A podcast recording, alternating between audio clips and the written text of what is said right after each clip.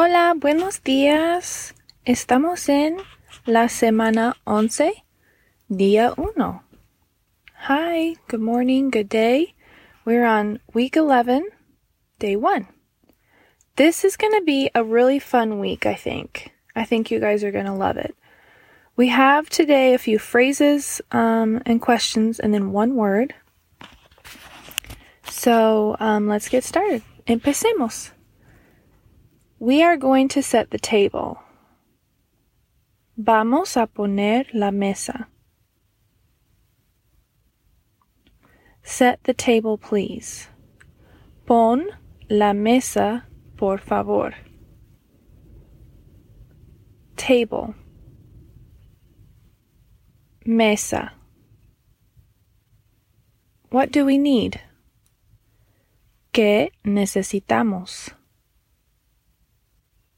Where is the. This one's a little tricky because in Spanish, different words have different genders. Now, we don't really need to understand what that means, but we do need to understand that there are four different ways to say the word the. So if we want to say, where is the plate, we would say, ¿Dónde está el plato? But if we wanted to say where is the spoon, we would say ¿Dónde está la cuchara? And then if we want to make it more than one or plural, for example, if we want to say where are the plates, we would say ¿Dónde están los platos? And if we want to say where are the spoons, more than one, we would say ¿Dónde están las cucharas? So, if that seems really hard, don't worry. We will practice it and you will get better and better and better. Okay? So let's practice saying where is the all four ways. And then I want you to notice that the word está changes to están when we add the S's, okay?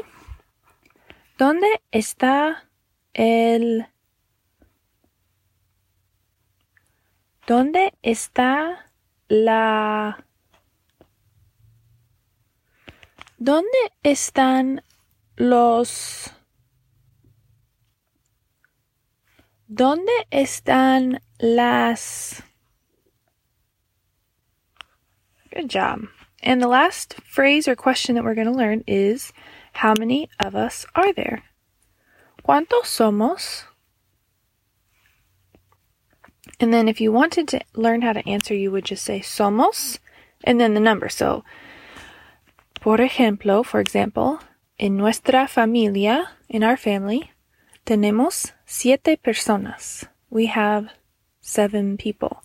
So, um, if somebody's asking, ¿Cuántos somos? Which kind of means like, how many of us are there? How many are eating at the table tonight? I would say, somos siete, if everyone was eating. Okay? Adios. Bye. Hasta mañana. Until tomorrow.